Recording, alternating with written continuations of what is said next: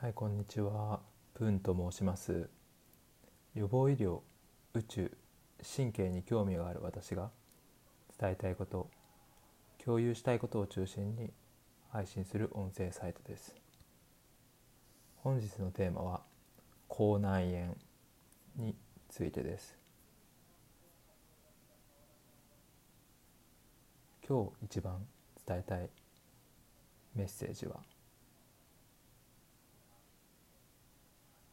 バランスよく食事をとって歯磨きをしっかりしようということです。先日私も口内炎になりました。いつも同じ場所なんですが右の下側にできます。すごく痛いです。最初は気づかないんですけども1日3回の食事の時間に違和感を感じることによってその存在に気づき始めます。気づいたら最後以降は寝ている時も入浴中も YouTube を見ている時もこういった音声サイトを聞いている時も痛みが続きます。いろいろと対応策を取ろうとぬぐり薬を使ったり焼いてみたりいろいろやってみるんですけども結局は意味がありません。何とかしようと思って攻撃をしていても逆に誤って同じ場所を噛んでしまって症状が悪化する。こういったこともよくあります。口内炎にならなければといつも思ってるのですがふと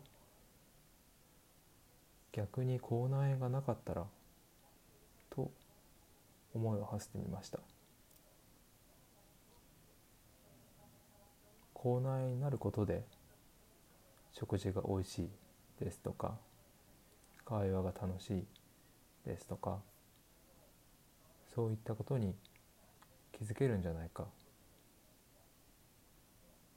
一見ネガティブな影響力を持っているものもポジティブな側面もあるかもしれない。辛い時ポジティブな面に思いを馳せられれば過ごし方や気持ちの持ちようが変わるかもしれない。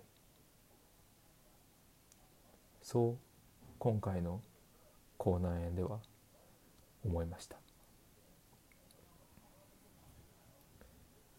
口内炎は英語でストマティテス。ストーマという言葉は口という意味のギリシャ語と穴という意味のラテン語に由来しているそうです。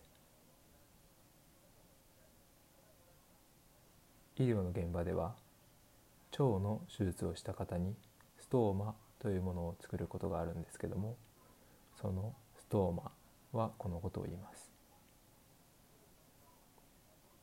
イティスというのは炎症という意味なんですけども他には恋といった意味もあるそうです。このストマテテス。口内炎を口内恋口内炎と解釈すると少し見方が変わってくるのでしょうか。口内炎の予防についてですが先ほども言ったようにバランスの良い食事歯磨きをして口の中を清潔に保つということが基礎基本で一番大切なことです。その他にも歯並び歯の配置が悪い方もなりやすいので矯正治療をしたりということも有効かもしれません。ただ矯正治療によって口内炎ができやすいということもあるので注意は必要ですね。禁煙をするということも合わせて重要です。今回は口内炎のお話と予防について喋らせていただきました。それではまた次回。